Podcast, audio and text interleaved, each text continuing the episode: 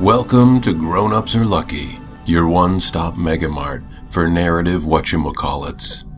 When it comes to absurdist fictional glimpses, nobody beats our prices. This week's story is titled Tire.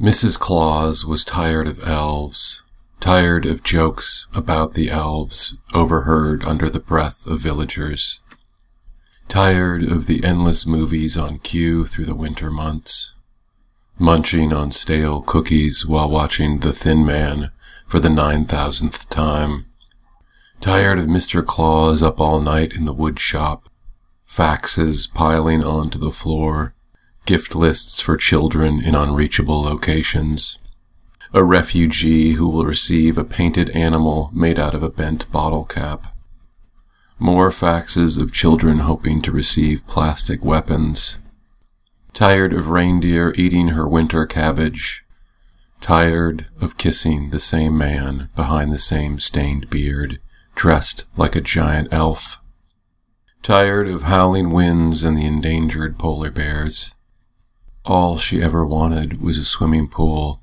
and a romance novel. Maybe also new glasses. Her frame's flimsy rounded wire made her look old. Gary, the man to whom she gave her virginity, behind a tree at a logging competition, used to send postcards with coded messages in the voice of a Midwestern child. Mrs. Claus, I want to thank you in person with the tower I built. Hard wood never goes soft.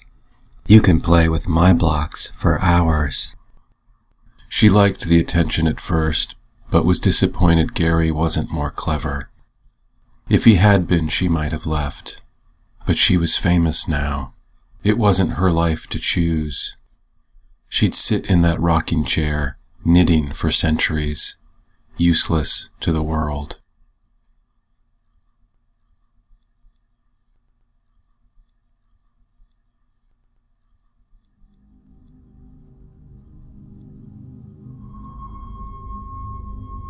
Ho. Ho. Ho. Ho. Ho. Ho. Ho. Ho. Ho. Ho. Ho. Ho. Ho. Ho. Ho. Ho, ho, ho. Thanks for listening. Next year is a new year unless it isn't.